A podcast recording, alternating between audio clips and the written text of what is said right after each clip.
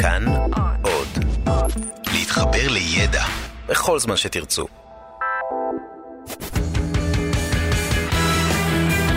פעם בשבוע, עם תום אהרון, המונולוג המרכזי. הנושא המרכזי שלנו הערב הוא ההתלבטות אם להתחסן או לא. כי עדיין לא סיימנו לכתוב את המונולוג בנושא לדחוף ברזל מלובן לעין בעד ונגד, ואנחנו עדיין בשלב התחקיר במונולוג דרינק עם אלון קסטיאל, אפשרויות וסיכונים.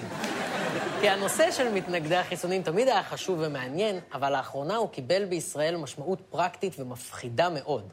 מחלת החצבת ממשיכה להתפשט. משרד הבריאות הודיע לתושבי תמר שבשומרון כי אם יסרבו להתחסן הם יחוסנו בכפייה. על פי נתוני המשרד, התפרצות החצבת התגברה באופן משמעותי בימים האחרונים, גם בקרב תושבי היישוב איתמר שבשומרון.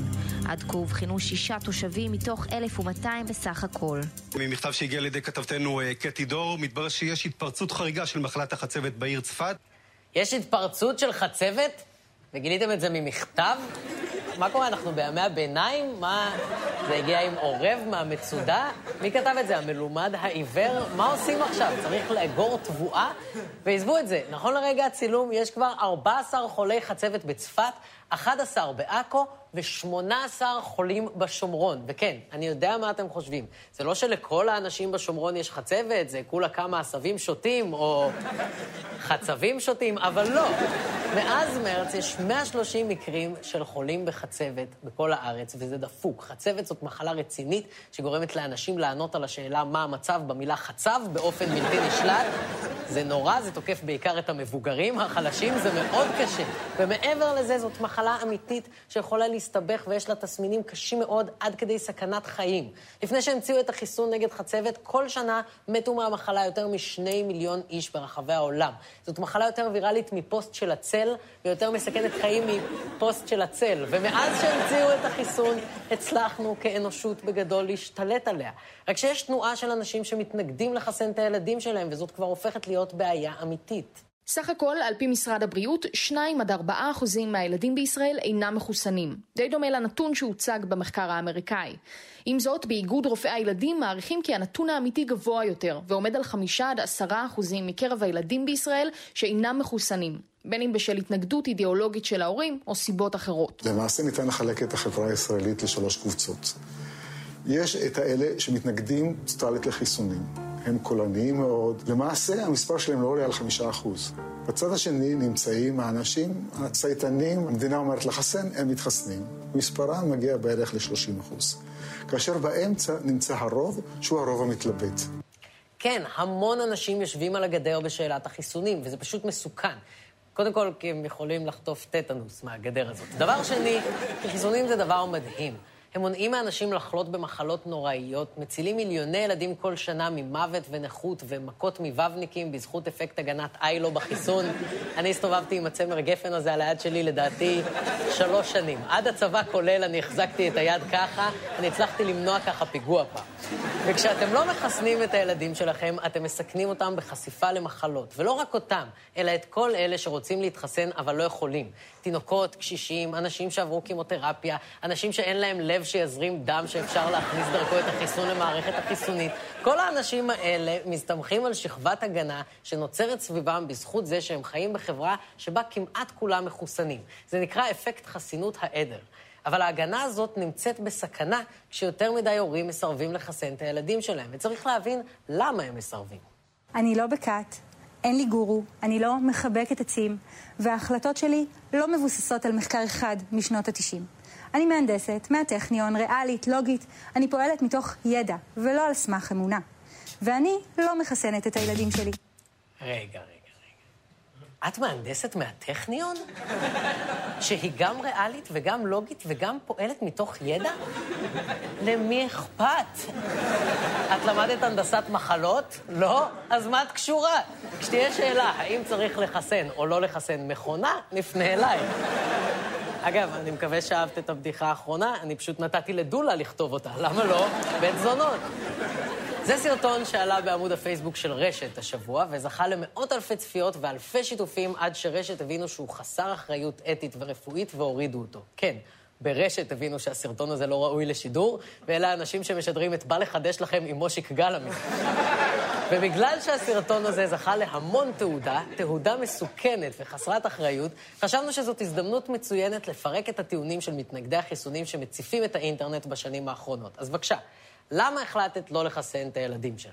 ההחלטה לא לחסן לא נפלה עליי יום אחד. זה לא טרנד. היא הגיעה אחרי לימוד מעמיק של הנושא. מאחוריי עשור שלם של קריאת מחקרים, מאמרים, עדויות, ספרים, צפייה בהרצאות. פעם הקונספט של החיסונים נשמע לי ממש אוטופי. לאמן את מערכת החיסון כדי שתהיה מוכנה לקרב ברגע האמת. קסום ושגוי.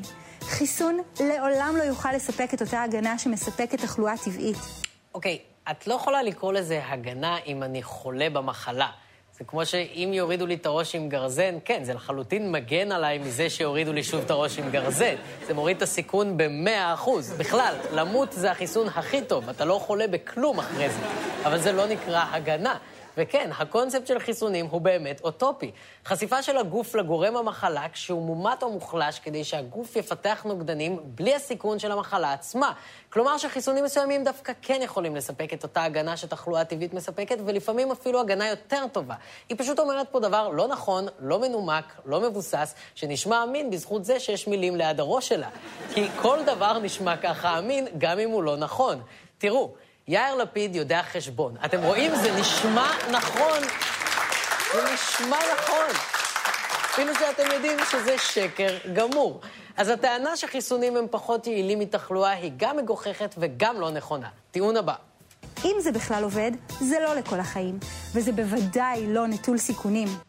אוקיי, שום דבר הוא לא נטול סיכונים. את יודעת, נגיד, שאלון דה לוקו פעם ברח מטיל, פגע בעמוד וקיבל מכה? באמת, במהלך מבצע עופרת יצוקה, אלון דה לוקו היה בבאר שבע, איפה שמשפחת דה לוקו מתגוררת, והוא שמע אזעקה וכל כך מיהר לרוץ למרחב המוגן שהוא נכנס בעמוד ונפצע ממנו. אז לפי ההיגיון של מתנגדי חיסונים, בפעם הבאה שיש שיגור של רקטה, אלון דה לוקו צריך לעמוד ולתת לטיל לפגוע בו באופן טבעי. עכשיו, בניגוד למה שנטען, הסיכונים מחיסונים הם מאוד נדירים, מאוד. רק שמתנגדי החיסונים ממציאים סיכונים שלא קיימים בגלל שהם מקשרים כל דבר שקורה אחרי החיסונים לחיסונים עצמם. יש לנו אלפי עדויות מהורים שמספרים את אותו סיפור על איך הילד שלהם קיבל חיסון, לאחר שהתפתח בצורה נורמלית, נסוג מיד לאחר החיסון, עד שאובחן כאוטיסט. אוקיי, מי שדיבר עכשיו זה יושב ראש עמותת חסון שמתנגדים לחיסונים. אגב, לא להתבלבל עם uh, עמותת חסון השנייה, שמבקשת לשים שלט קטן ים, שבה אנחנו כמובן תומכים מכל הלב. ומה שיושב ראש עמותת חסון טוען פה זה שחיסונים גורמים לאוטיזם, אפילו שמעולם לא הצליחו להוכיח שום קשר כזה. כי מתנגדי החיסונים מבלבלים באופן שיטתי בין נסיבתיות לסיבתיות. וזה מאוד מפתה, כי אפשר להוכיח ככה דברים מדהימים. אתם ידעתם, לדוגמה, שיש קורלציה מדהימה בין מתי שרני רהב פותח ג'ורה על מישהו לבין אקזיטים של חברות ישראליות? באמת, באמת, אנחנו בדקנו את זה, יש לנו אין ספור עדויות להמון מקרים שבהם זה קרה באותו יום. נגיד, ב-25 בנובמבר 2013, רני רהב יצא נגד מבקר טלוויזיה במעריב, ובאותו יום אפל רכשה את חברת פריימסנס הישראלית ב-350 מיליון. מקריות? לא נראה לי. לא נראה לי. לא, לא, לא, לא, לא. במיוחד, במיוחד, כשב-17 לדצמבר 2014, רני רהב יצא נגד ארץ נהדרת, ובאותו יום חברת לוריאל העולמית רכשה את חברת קולורייט הישראלית. שלא נדבר על זה שב-14 בדצמבר 2016, כשרני רהב תקף את העיתונאית שרון שפורר וטען שהיא לא קיימת, באותו יום דווח שקיבוץ חניתה מכר מפעל לחברת אייברי דנינסון ב-215 מיליון שקל. עדיין חושבים שזה מקרי? כנראה שאתם פריירים, פריירים של חברות התרופות. הנקודה היא שמתנגדי חיסונים נוהגים לקשור בין דברים בלי שיש שום הסבר ביניהם, חוץ מהעובדה שהם קרו אחד אחרי השני, וככה הם יכולים לטעון שחיסונים הם דבר מסוכן בלי שזה יהיה נכון. מה שמוביל אותנו לטענה הבאה על הפיקוח. פגיעות מחיסון הן ממש לא אחד למיליון. ומי בכלל בודק את זה? אה, אף אחד, אנחנו עושים שכונה. מי, מי שמנהל את זה זה דוקטור שקשוקה. הוא ודוקטור לק אחראים על כל מערך החיסונים במשרד הבריאות. מה זאת הטענה הזאת? מי בכלל בודק את זה? חיסונים הם אחד הדברים הכי מפוקחים שיש. רק שתבינו, הזמן הממוצע שלוקח לחיסון חדש לקבל אישור הוא בין 14 ל-18 שנה. אתם קולטים כמה זמן זה? זה כמו תור לחיסון בישראל.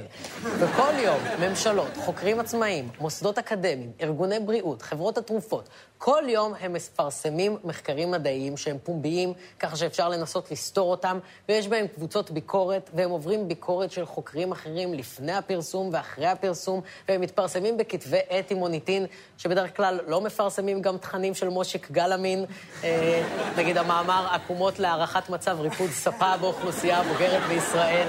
וכל הדברים האלה הם מה שנותן תוקף לפיקוח על החיסונים. כי המדע זה לא ארבעה אנשים עם משקפיים שיושבים בחדר ומחליטים מה נכון. לא, זאת מערכת של מאות אלפי מומחים והמון מנגנוני בקרה פנימיים. עכשיו, נכון, זה אומנם פחות משכנע מסרטונים ביוטיוב עם המוזיקה של רקוויאם לחלום והנפשה של פאורפוינט, אבל זה עדיין די רציני. אוקיי, מה עוד? ומי בכלל בודק את זה? והמחלות? מי אמר שכדאי להימנע מהן?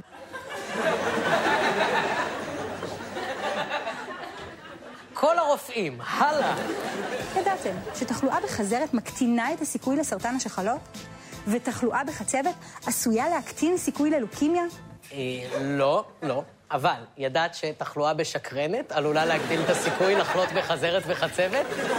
כי קראנו את המחקרים שהיא מתייחסת אליהם. ביקשנו גם ממומחים לקרוא אותם. ותראו, להסיק מהם שלחלות בחצבת מקטין את הסיכוי ללוקימיה, זה כמו להגיד שדירה להשכיר זה ספר על זה שתרנגולות שמנות מורידות את ערך הנדל"ן. זה כאילו נכון, אבל פרשנות מוטעית לחלוטין של כל מה שכתוב. כי מאמר אחד מדבר על זה שחשיפה למחלות זיהומיות עשויה להקטין את הסיכוי ללוקימיה, אבל לכן גם חיסון נותן את אותה הגנה. והמילה חצבת בכלל לא מופיעה שם אפילו פעם אחת. כן, עשינו control F חצבת, כן. בן אדם ישב השבוע מכספי המיסים שלכם ועשה control F חצבת. הוא היה בהתחלה על אנגלית, יצא לו jmc פסיק, צחקנו עליו איזה שעה. ובמקרה השני שהיא מפנה אליו, טיפלו בסרטן עם גרסה מהונדסת גנטית של חצבת, שלפי הדיווח היא הרבה יותר דומה לחיסון מאשר למחלה, שזה גם ההפך מהמסקנה של מתנגדי החיסונים, וגם הפרק הכי מוזר של צווי הנינג'ה, שאני זוכר, חצבי הנינג'ה, אם תרצו. ובטח שאי אפשר לגזור מזה שלחלות בחצבת מקטין את הסיכוי ללוקימיה. ומה הייתה הטענה השנייה שלך? ידעתם שתחלואה בחזרת מקטינה את הסיכוי לסרטן השחלות? אוקיי, okay, מעט המחקרים שמצאנו שמצביעים על הקשר הזה, ממש לא מפריכים את זה שחיסון יכול לתת את אותה הגנה בדיוק. אותה הגנה, רק בלי הזין של לחלות בחזרת. שאחד מהסיבוכים שלה, אגב, זה לחלות בדלקת הזין. מצטער שאני בוטה, אני פשוט צריך להשתמש בכל מה שיש לי כדי לשכנע אתכם לא לחלות בחזרת. נקודה הבאה. וחוץ מזה, חיסונים בכלל לא מסוגלים לייצר חסינות עדר. גם אם כל ילדי המדינה יתחסנו בזמן, לפי ההמלצות, עדיין מרבית האוכלוסייה לא תהיה מוגנת.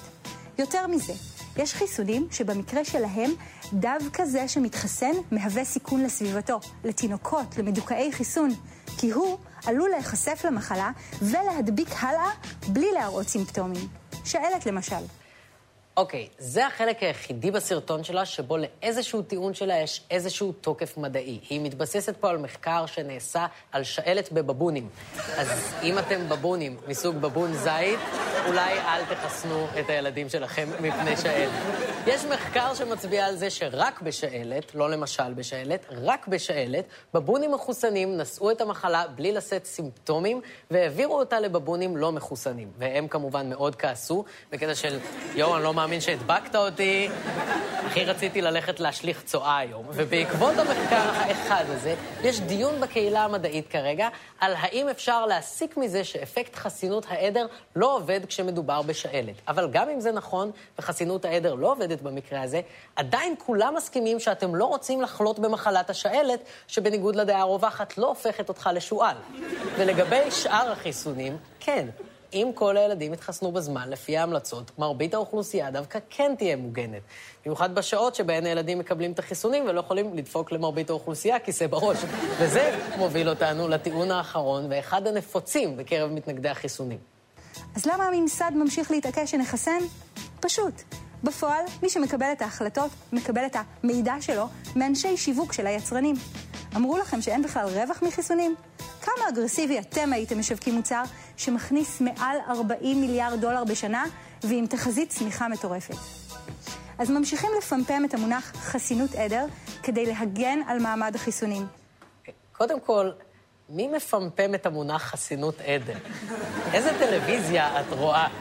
ברקו פה, עוד מעט נדבר עם דוגמנית על פיסח ומלחייה, אבל לפני זה, חסינות העדר. זה לא קורה, הדבר הזה. והטיעון הזה של חברות התרופות הוא מאוד בעייתי. כי כן, לחברות התרופות יש אינטרס כלכלי למכור לנו חיסונים. אני יודע שזה מעליב שהם לא רק דואגים לנו כי אנחנו חמודים, אבל מכאן ועד לחשוב שכל הרופאים שקיימים, כל הפקידים במשרדי הבריאות, כל המחוקקים, כל הממשלות, כל המוסדות האקדמיים, הם כולם חלק מקונספירציה חובקת עולם, זה מטורף. אלה חברות התרופות, זה לא האילומינטי או יהודים.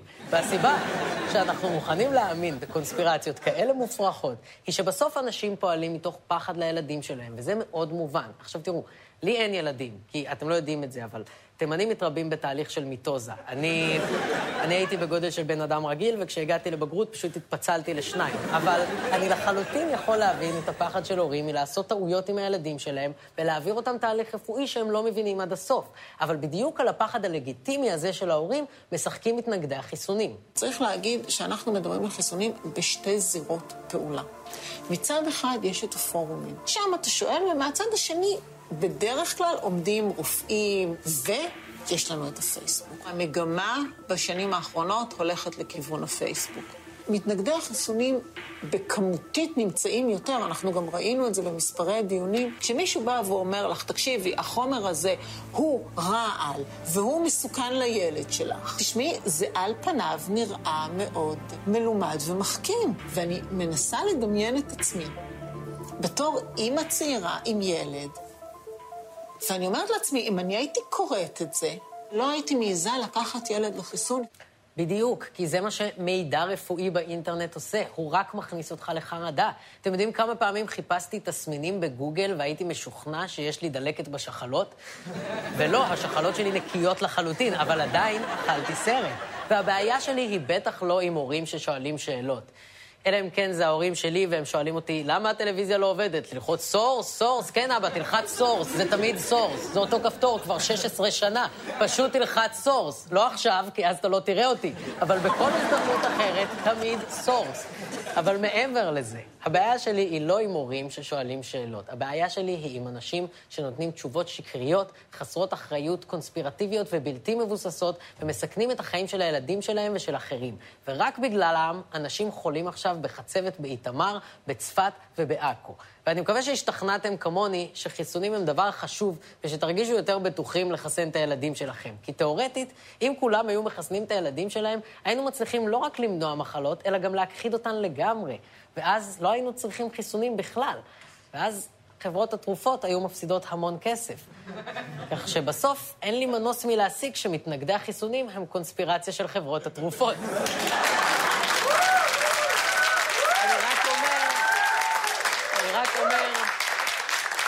תוכיחו שלא. ועד אז, תודה רבה, לילה טוב. פעם בשבוע, עם תום אהרון, כל חמישי ב-10 בלילה, בכאן 11 בטלוויזיה.